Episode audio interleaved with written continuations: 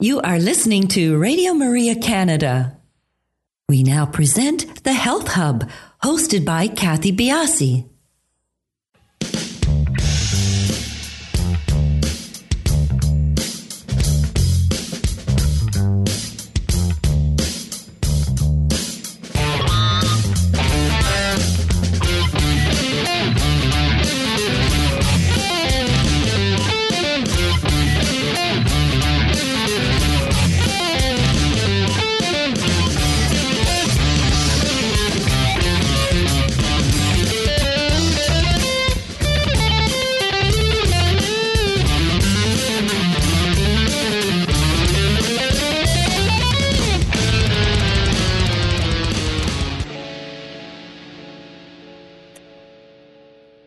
Welcome to the Health Hub on Radio Maria Canada, exploring cutting-edge health and wellness information and therapies, helping you to take your health to the next level. I am Kathy Biasi, your host, and I am an holistic nutritionist and a professional cancer coach. Covering the topic of friendship can seem to be a large bite, but when we can take a look at the topic from a scientific perspective, the whole subject becomes a little bit more keyholed. And that's what we're doing this week with our guest, Doctor Marissa G. Franco. Um, she is an enlightening psychologist and a national speaker and is known for digesting and communicating science in ways that resonate deeply enough with people to change their lives. She works as a professor at the University of Maryland and authored Platonic, How the Science of Attachment Can Help You Make and Keep Friends. She writes about friendship for Psychology Today and has been a featured connection expert for major publications like the New York Times, The Telegraph, and Vice.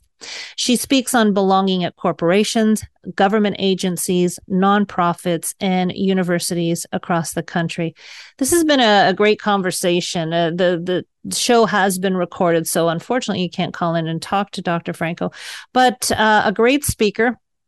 And such an interesting topic, especially, you know, coming out uh, the back end of COVID, where we were all so isolated for the most part. The topic of friendship, loneliness, company, um, has really taken on a new spin and a new area of concentration. We talk about a lot of things in our show, uh, why it is important to have friends. Um Another topic is, are there different, uh, different types of friendships, and why it can be so hard to maintain and make or make and maintain adult friendships. Lots more, too, um, that come out in this conversation. These are some main points. Uh, the book is awesome. Um, I really, I really hope that after you hear this conversation, you go out and buy it. It is, uh, it was released September the sixth uh, and is a New York Times bestseller. So everybody, please do stay tuned. We will be back to talk to Doctor Marissa G. Franco in just a few minutes.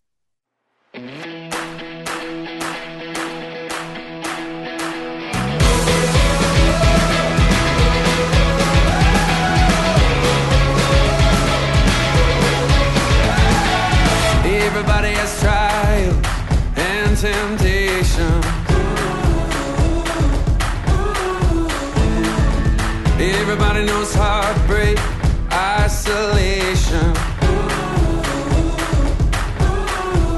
But we can lay our burdens down. Lay our burdens down. What a friend we have in Jesus.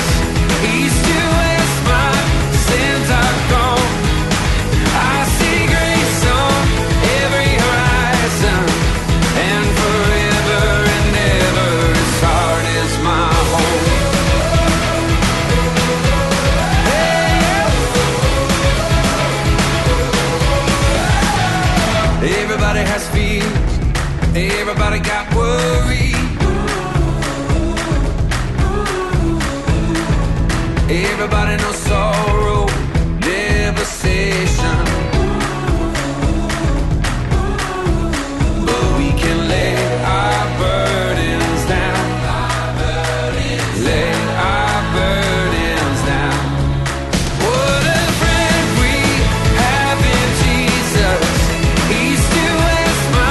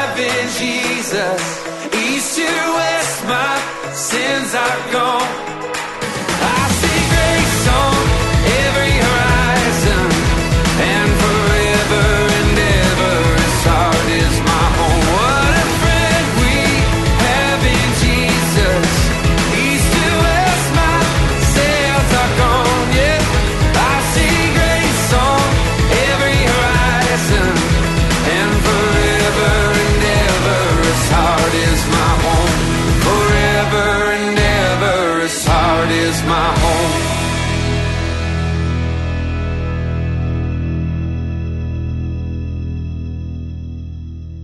You are listening to Radio Maria Canada. We now continue with the program, The Health Hub, hosted by Kathy Biasi. Welcome back to the show, everybody. As mentioned, our show has been recorded, so no opportunity for calling in. Um, please do follow us on our social sites. We are on Instagram, Twitter, and Facebook, and we are at The Health Hub R M C on all of those locations. Doctor Franco, thank you so much for joining us today. I know you've had a busy, busy day. Yeah, thank you so much for having me. So I want to preface this whole interview um, by, actually, you tell us. The book was released September sixth, and what were you telling me just before the show? This is great news for you to share. It became a New York Times bestseller. Oh, how awesome.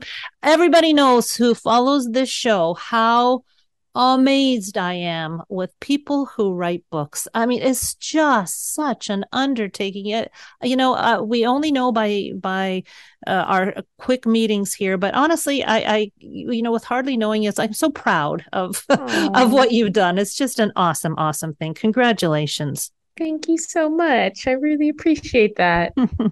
So, um, you obviously are a big friendship person, and that is a humongous topic, um and we're going to get into so much of this. Why did you choose to write a book about friendship at this point in time? Yeah, it's so funny because I you know I decided to write the book in twenty nineteen, which was right before the pandemic, but then uh everything changed. And, um, you know, I think my message coming in was like, we really undervalue friendship and we need to focus on it more. And then I think in the pandemic, I heard more people saying the same thing. Uh, so the culture has changed a little bit. But I, I decided to write Platonic really because in my young twenties, I went through a breakup and I started this wellness group with my friends where we met up and we cooked and we did yoga and we meditated, and it felt so healing for me, not because of the wellness. I mean, the wellness was great, but just being in community with people I love that love me every week. And it made me reflect that, you know, I think I took these breakups so badly because I thought romantic love was the only form of love that made me worthy. And without it, I had no love at all, right? But the the wellness group made me question that, because I was like, this love is real and it's always been around me. And why have I pretended that it doesn't count? And so I felt like I was being caught up in a larger cultural problem about how we tend to devalue platonic relationships and friendships. And, and I think um, part of the reason I wanted to write Platonic is because I feel like we have this hierarchy on love with platonic love at the bottom. And I think it harms all of us. Hmm. That's a very interesting concept. And I'll bet you, I'll bet most people don't look at it that way. But after you iterating it, people are like, huh, yes, maybe that is true. You know, you get into a relationship, friends fall by the wayside.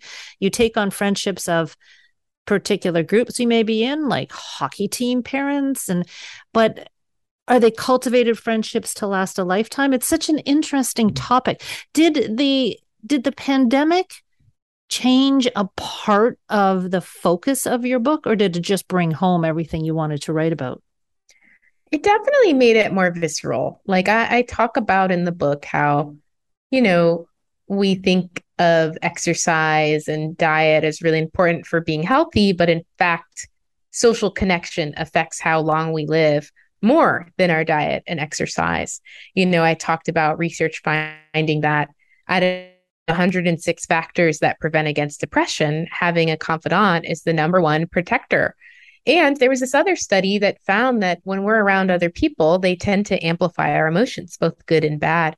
Um, and so when we're alone or only around the same person, we experience a limited emotional range and can feel this sort of lack of vitality, almost like this, this deadness. Um, and all of that was easy to I want to say ignore, just not necessarily acknowledge, right? Because when you're eating something, it's so physical and it's so tangible. And when you're working out and you feel the sweat on your body, it's like, oh yeah, there's all this evidence that this is benefiting me, right? Mm-hmm. And when you're so isolated and then you go on a walk with friends and you notice, oh my gosh, the difference in my mood, the difference in my centeredness, it's so stark, right? We all of a sudden had this like real life experiment that really showed us what it means to live a more connected life and what we lose when we're isolated. So that was kind of my reflection on writing Platonic. This was all intellectual for me in some ways until I lived it in the pandemic and I noticed firsthand just how much we need connection. There are so many ways to go with the conversation on friendship. I'm not sure that we're going to get to all of them, but, you know, things that are popping into my mind. Um, are you a person that has easily made friends? Is that why you write the book? Because you can, you know, share your wisdom. You have the science that we're going to talk about to back you up, but can you also share the wisdom of having a number of friends, or is friendship something that is a little bit more difficult for you to cultivate? Kathy, I would say there's been a transformation. I don't think I was particularly bad at friendship or particularly good at it um, before I wrote Platonic. And since learning the science of connection and how to connect with people, I've become a lot better at it, which I think is a really hopeful message, right? That making friends, connecting with people, it's not anything that we're born with. It's really is a skill that we can cultivate. And there are certain things that we can do to get a lot better at connecting with other people. And I think I'm living proof of that, because after I started applying these tips that I learned in Platonic, it really did change the face of my friendships.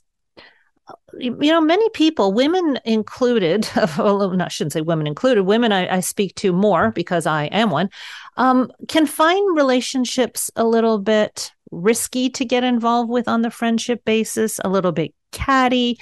Um, it can be difficult, almost to the point where people would rather not be in that uncomfortableness of cultivating a friendship and stay away from it, which kind of makes it a little bit different from going and eating properly and exercise, where it's kind of in your own space. Do you find that, or is that just something that I've seen personally?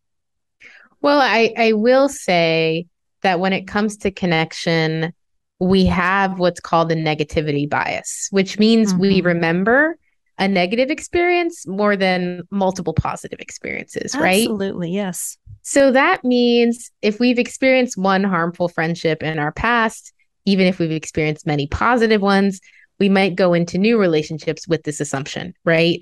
That, hey, people might be catty or untrustworthy, or this feels like such a great risk.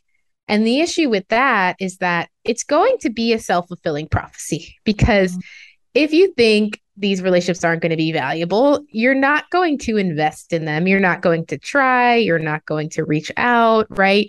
And inevitably, you're, yeah, you're not going to feel close to other people, right? And so uh, that's why I think something that's really important in how we approach friendships, because, you know, Kathy, you're not the only one who who expresses some cynicism, right? I've heard other people say, you know, my close friend died, I don't know if I could make new friends, or everybody has their same groups. Like, it comes up in different forms, mm-hmm. right? But optimism is really, really key for making friends, you know, because of how how we see the world tends to become self-fulfilling. So something else I talk about in Platonic is something called the acceptance prophecy, wherein when researchers told people, you're going to go into this group and be accepted based on your personality profile and our analyses, this was a lie. But when people were, were carrying this belief, they went into this social group. They were friendly, open, more warm, right? And it became a self-fulfilling prophecy. Whereas when we think people are going to reject us or mistreat us, what happens is we tend to be more cold. We tend to be more withdrawn. We're actually coming off like we're rejecting them, mm-hmm. and then they reject us back. So I think it is really important to try to give, give people a blank slate and assume that the best just might happen. Though a blank slate can be hard for, there are some people, and I'm sure we know them, um, you know, walk into a room knowing nobody and walk out with five new friends. Yep. And then there are a lot of people who don't know how to socially make their way into a new group. Is that something that we can work on, or are just some people blessed with the art of conversation? You know, you look at some people and you think, I'd like to be friends with him or her. Yeah. Yeah. So here's, you know, I think the secret of the super, um, this people that are super good at, at making friends, right? They understand the theory of inferred attraction, which is that people like people that they think like them. And, you know, I used to think that being good at making friends is about being funny, charismatic, insightful. Mm-hmm. But in fact, that's the last, the least important quality. The most important quality people desire in a friendship is someone who makes them feel like they matter, makes them feel like they are important. So these people, you know, some of us always at times, I think this is normal, who are so afraid of others and think that others are are rejecting them, they tend to come off as rejecting people the most. They're more closed off, right? More distrusting. They're not, you know, showing people warmth. They're not smiling at other people, right?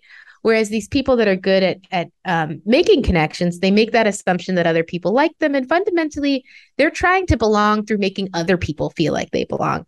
The more we make other people feel like they belong, the more we will belong, because something called risk regulation theory. And one of the, the pr- parts of this theory is that we decide how much to invest in a relationship based on our projection of how likely we are to get rejected. So if I'm closed and I'm quiet and I'm not engaging with you and I'm not smiling at you and I'm just sitting off in the corner, right? What I'm implying to other people around me is that I might reject you. And so that's why people are not approaching me, right? But if I'm engaged and I'm saying hello and I'm saying, you know, what, what brought you here? You know, it's really nice to see you. Uh, it's really nice to meet you, right? I'm implying to other people, I will not reject you. You can invest in me. You could try to connect with me and I will be open to it, right? Mm-hmm. And that is the secret behind these people that are, are really good at connecting with others. Do we necessarily make a checklist of characteristics that we want in a friend as we approach a group or one or two people? Like, do we in our mind's eye go, mm, I don't think they fit the bill, or, you know, I could be friends with that person? Is that something that is built into us as well? Yeah, Kathy, it's called in the research disregard criteria, oh. which is these criteria we use to disregard people before we really know them. So it could be gender, it could be race, it could be age, right? And the unfortunate thing is that it's not necessarily true, right? Like I, you know, other research on like how to build, for example, interracial relationships finds that engaging in something called habitual open-mindedness really promotes interracial friendship. And that's the sense that I can look at you, but I don't know anything about you. Like I really, just because you're old, twenty years older than me, doesn't mean I know anything about whether we'd be compatible as friends or not. Um, but most of us sort of just rely on these disregard criteria and tend to try to pursue friendships with people that are pretty similar to us. It's very interesting. Now, what what would classify a friend versus an acquaintance? Yeah. So I have many different definitions of this. I think an acquaintance is someone you know of and a friend is someone you know. Um, so there's that feeling that you have more information about them. Maybe you've spent a little bit more time with them. Of course, each of us might have a different subjective definition of this, which is important because other studies find that half of all the people we consider friends don't consider us friends. So, oh. yeah. That really gets at the messiness of the definition, that all of us have a different definition. But I also wanted to share how I define a good friend, right? Because I think a lot of us have this misconception that good company means good friend. If I like you, I like spending time with you, I think that you're a good friend. But that is a very different phenomenon than being a good friend. To me, being a good friend, it's not just I like you, it's not just you like me, it's a mutual commitment and investment in one another. It's I'm trying to show up in your times of need. It's I'm trying to be reliable. It's, you know, I'm trying to, um, you know, I'm I'm vulnerable with you. It's, um, you know, I'm trying to make your life lighter. When you need me, I will be there, right? And that, I think, is a script that I think I want to encourage a lot of us to take on when it comes to friendship, because when our script is this flimsy, you know, good vibes only, it's going to be easy, it's going to happen organically, right? It's going to make us a lot very disappointed. And not only that, we're not going to show up for our friends because we don't see that as part of friendship, this investment, this commitment, this work. And also when we get into conflict, which is a necessary part of true intimacy, whether romantic or platonic, right? We're going to assume, oh, it's not just positive vibes only, so I need to cut out, rather than let me address this so that we can re- reconcile and be close again. Which calls to mind the question for me. Um, there are people that seem to have, you know, fifteen, twenty close friends, and then others that have maybe one or two.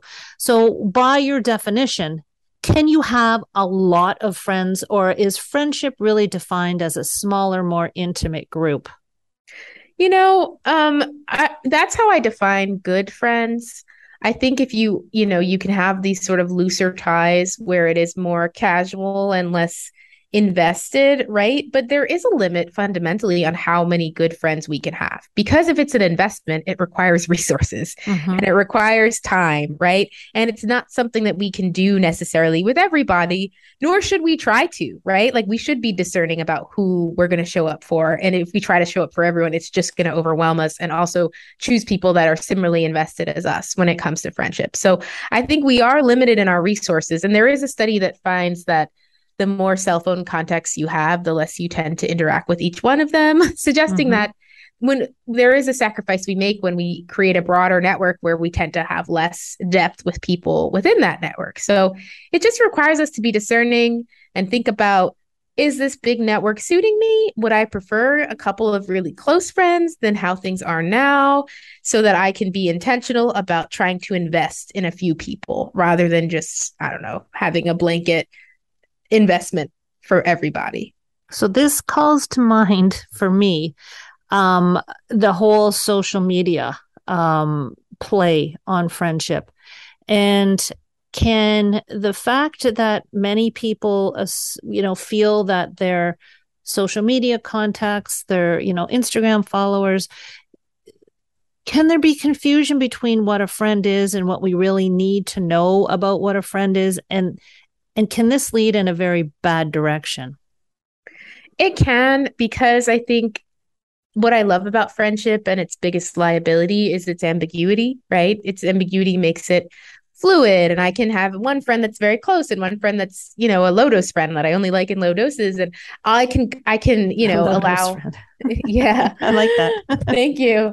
I can allow for all of that. It's a creative act. It's one where we can choose, like, how deep we want to go based on what our needs are, which is beautiful. But mm-hmm. the other, the liability of that is that we don't necessarily have the same expectations. I don't necessarily feel as close to you as you do to me, right?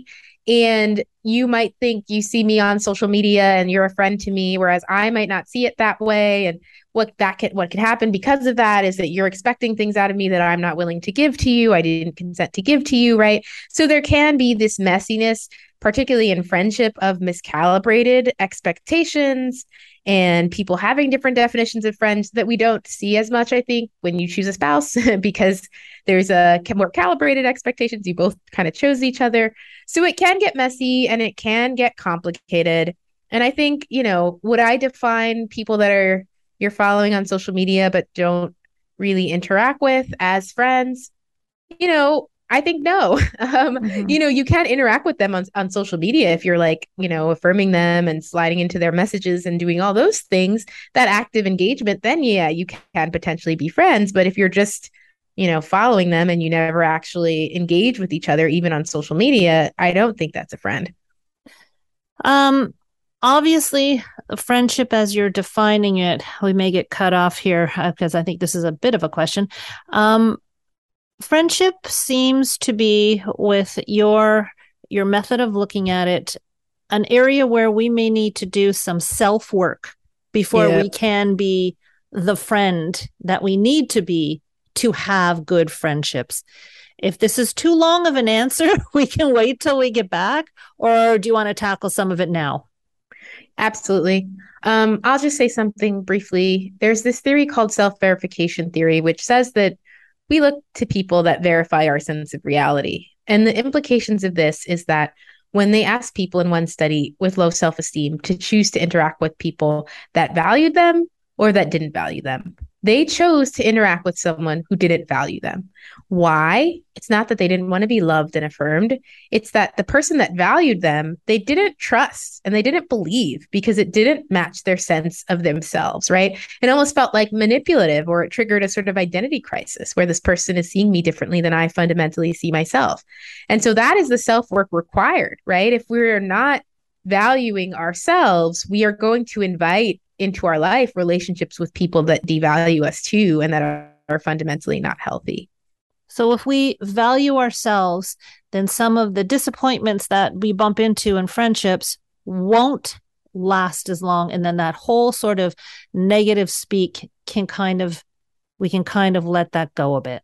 Yeah. If we value ourselves, we are only going to allow ourselves to engage in friendships with people that treat us well. If we don't value ourselves, we are, we might actually prefer relationships with people that treat us badly, because it's coherent with our sense of ourselves, and it's coherent with our sense of reality, and what is familiar, even if it's bad, it still feels good because it's familiar. Interesting. Okay, we're going to take a quick break here, everybody. We will be back in just a few minutes.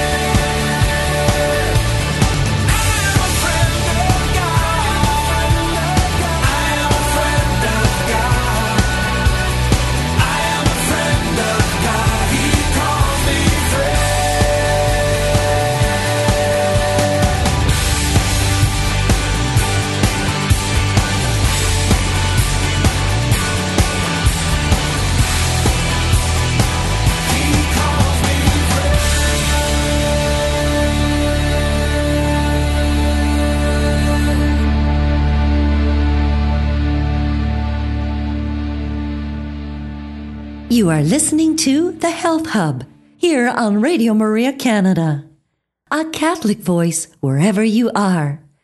To contact us and be a part of the show, email t h h at radio maria dot c a.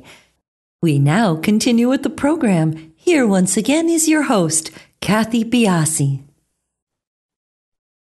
Welcome back, everybody. We are talking with Doctor Marissa G. Franco. She has a wonderful best-selling New York Times book called Platonic. Uh, I love the conversation we're having. It's, you know, a lot of things you say kind of hit home. Um, it, working on your, sometimes maybe this is why people hide away from friendships and don't really want to make the effort, because it starts with ourselves. And, and, you know, following up on what you just said, do you offer ways that we can work on our own self-speak, our self-feeling to help us cultivate better friendships? Yeah. So here's the complicated thing about the self, right? It's very much affected by how other people see us. And so there are ways that you can work on yourself without other people, but a lot of the ways we heal our sense of self are in relationship with other people, where other people love us and are caring towards us. And we internalize that. And I've kind of talked about the importance of assuming people like you because it's a self-fulfilling prophecy. But I also think it's really important to assume people like you because of something called the sociometric theory of self-esteem, which is basically this theory that self-esteem isn't as much how we feel about ourselves as much as it is a gauge of how we think other people feel about us. So one surprising way to build confidence and to feel better about yourself is to assume other people like you, right? Because mm-hmm. then that how we think other people see us undiment- fundamentally, inevitably um, infiltrates how we begin to see ourselves. So I like that tip, both for us connecting better with other people, but also us connecting more with ourselves and feeling more comfortable with ourselves. My past experience, as you mentioned, can be a big player in this. And, you know, I, I, I just envision some people saying it's not worth it. It's not worth really trying to unravel some of the negative stuff. And is there, can we leave space for other people doing that for us? Or do you really think it starts with us? Like if you bump into someone who's just lovely, mm-hmm. can they help with some of that negative speak? Absolutely. So here, here's what happens. If we've had unhealthy relationships in the past, we develop this sort of unconscious template for how people will treat us in the future. And it tends to become, like I said before, the theme of today, a self-fulfilling prophecy, right? If we think other people are untrustworthy, we only notice the instances of people being untrustworthy. We don't register the cues of people being trustworthy, and we continue on with this unconscious template, right? And we even are going to enter relationships with people that are less trustworthy, right? Because if we're so closed off, the only people that are going to try to, you know, push through our walls are the people that don't necessarily respect boundaries or consent, for example, right? So there's this way that, you know, whatever we think the, happens in the world affects our behaviors in ways that makes us manifest the, the things that we, we truly fear. Um, and so what happens is if we find this really loving relationship, it in a way can resculpt our template, right? We have this template that other people are untrustworthy, other people are going to reject us. We find this loving person. They're so counter to our template. They make us begin to rethink some of these assumptions. They make us start to think, okay, good people do exist, right? But the liability there, Kathy, is that if we have this template, sometimes even when they're loving us, we won't actually receive it, right? Like, for example, people who are avoidantly attached, who have had a history of, of emotional neglect, when someone's loving towards them, they think that that person has an ulterior motive. So they don't actually receive it as love. They receive it, again, as manipulation. So part of doing your self-work is being able to receive other people's love, not just ex- not just other people expressing love towards you, but can you actually take a moment to take that in instead of refuting it?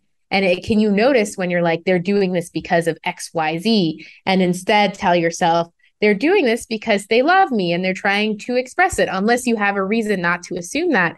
Making that your starting assumption is going to really help change some of that baggage, which bleeds into what you assume about friendship now. So I'm going to assume that this is the very reason why it can be so much more difficult for adults to make friends than for younger people. Yeah, I mean, that is a real reason. We do have a lot more baggage. We are in self-protection mode, which is inevitably anti-relationship mode. A lot of the things we do to protect ourselves harm our relationships, right? Like, I'm mm-hmm. not reaching out. I'm not being vulnerable. I'm not going to show affection. But the other reason is because, Kathy, we are in a fundamentally different environment as kids. We are in school. And school, according to sociologist Rebecca Adams, provides us with ingredients that allow for friendship to happen organically, including repeated, unplanned interaction and shared vulnerability, right? We have lunch, we have recess, we have gym. Friendship happens more organically. As adults, I see people every day at work, but often people are not vulnerable at work. They have fears. So what that means is that you're inhabiting a different environment. You can't rely on the same set of assumptions. And if you do, you're going to end up being lonely. So I like to tell people, no, friendship in adulthood does not happen organically. It's going to happen if you try and if you put in the effort. And this is based off of a study that found that when people assumed friendship happened organically, they were actually lonelier five years later. Whereas if they saw it as taking effort, they were less lonely because they showed up at the place of worship or they showed up at that volunteering event and they actually made the effort. So are there ways for people, uh, you mentioned volunteering, you had a place of worship. If you were going to tell somebody, um, I think it's important for you to go out and make friends, what are one, two, and three of those first steps in order to do that? Where do we find places of vulnerability, places where we can cultivate new adult friendships? Yeah. So I say pursue a hobby in community with others, right? Because a lot of the times people that are also doing that, they want to meet people too. That's why they're not doing their hobby alone. So whatever you like, walking, exercise, you know, eating, you could find a supper club. You're going to have to do a little bit of research to find a community in your area where you can do that in community.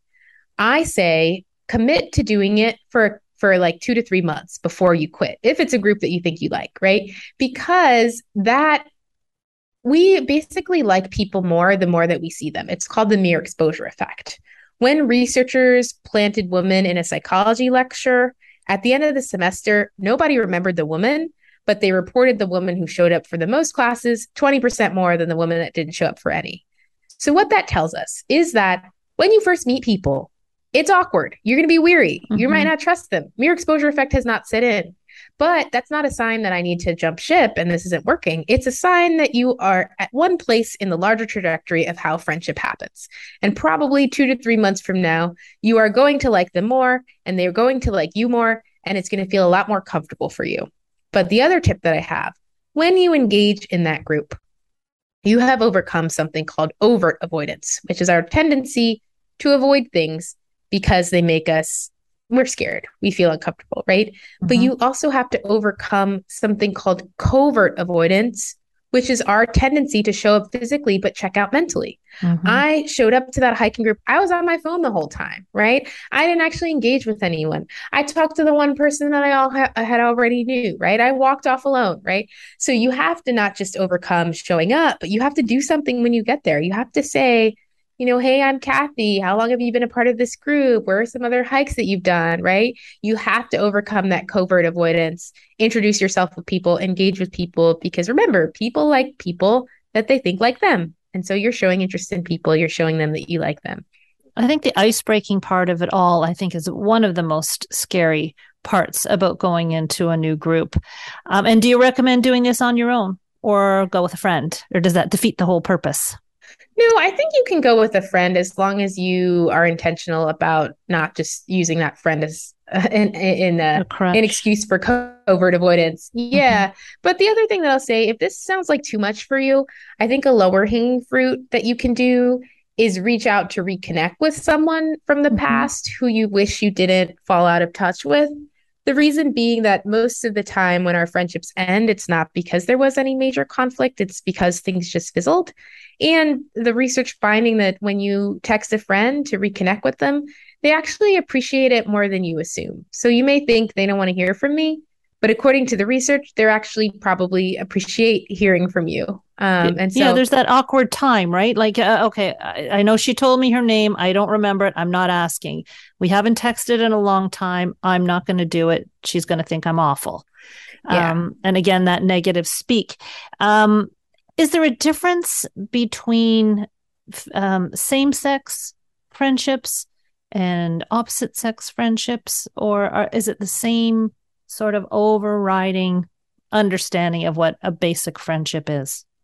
Well, we do see that men who are friends with men tend to experience less vulnerability, less intimacy. They experience less affection in their friendships than women who are friends with women. So there's the big gender divide. What we find is that when men are friends with women, they tend to experience more intimacy in their friendships versus when they're friends with just men, um, and more of that emotional support. Um, and so that becomes part of their friendships with women, and it's less likely to happen in their friendships with men. So in other words, the friend zone is a great place to be. The, sorry, the friend zone is a great place to be all in all. Yes, it is a great place to be for your, if you're a man, you know, who's become friends with women, you know, you're probably receiving something from that friendship that would be harder to receive in your friendships with other men. And friendship does take work. I mean, you just can't, it's just not an organic thing that you don't need to, uh, that you don't need to work on. And that that's becoming more apparent with the more you're, you're talking about things. Um, You've done a lot of research for the book. It's coming out in your conversation, and it's it's very well documented in your book. Were there f- certain studies or f- certain points that you came across that really kind of surprised you? Hmm. Yeah, I mean, I guess like one of the uh, one of the the findings that in the in the book that was interesting is when I had this chapter on generosity and how important it is for friendship. And I was dealing with this tension between, we have, specifically women have experienced all this pressure to be generous and almost be a martyr and not have any boundaries for yourself. And then on the opposite end, I think there's the movement now to ha- be hyper-boundaried, right? And someone reaches out to you and you're like, I'm not available, I'm at capacity, right? Which is antithetical to an assumption we have towards our friends, which is you're going to support me in our times of need. So I was thinking about how do I balance these things? And I actually found in the research that people that are unmitigated givers who give and give and give, they actually experience worse mental health and worse relationships. That when someone gives to another person reluctantly and out of obligation, the person that receives it actually enjoys the experience less, and they enjoy it less than they would if that person didn't give anything at all.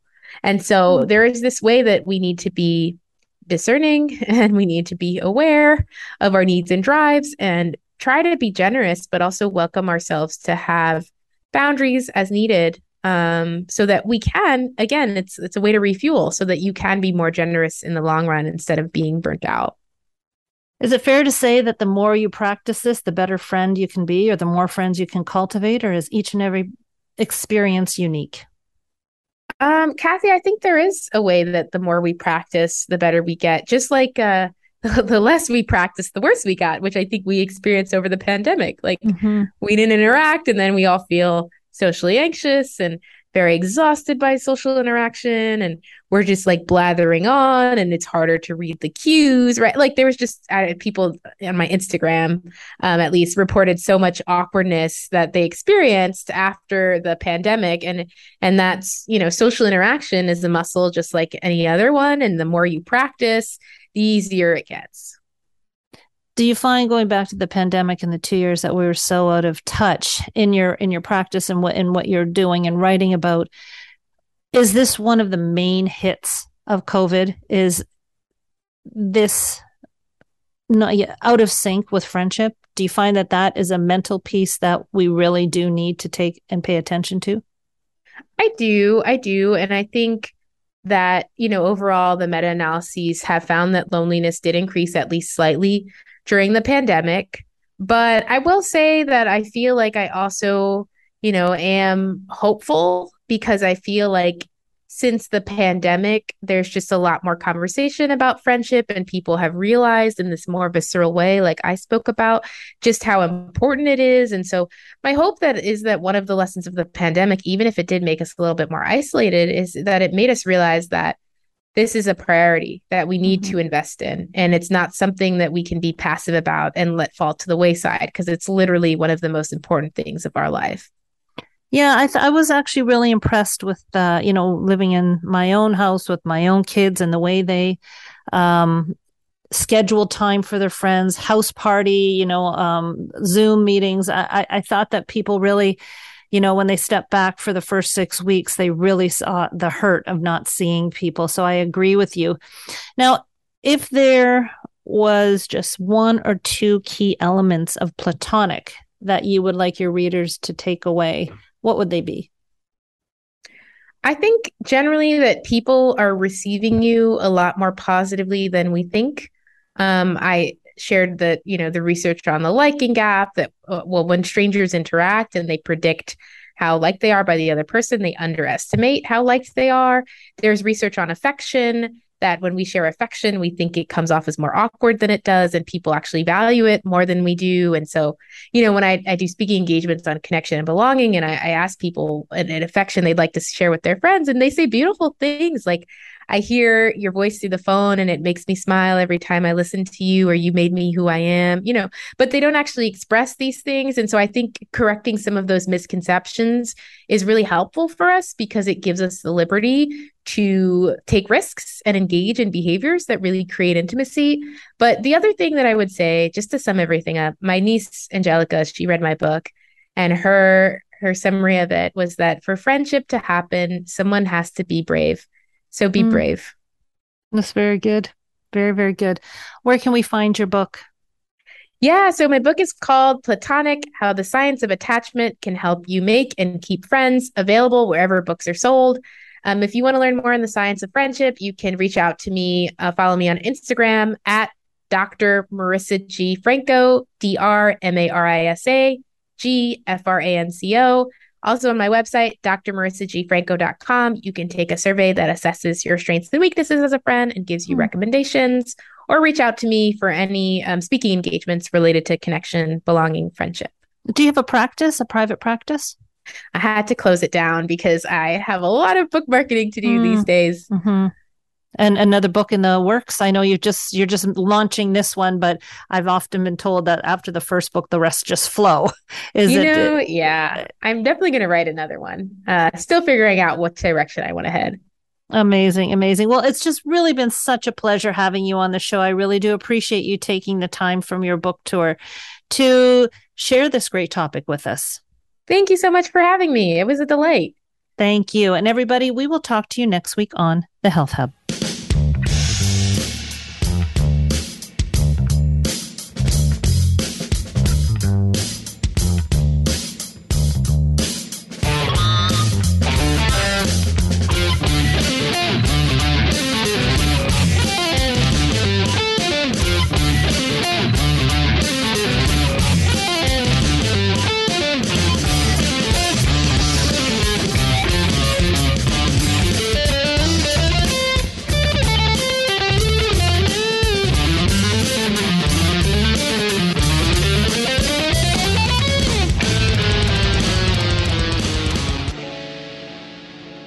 Have been listening to The Health Hub, hosted by Kathy Biasi, here on Radio Maria Canada.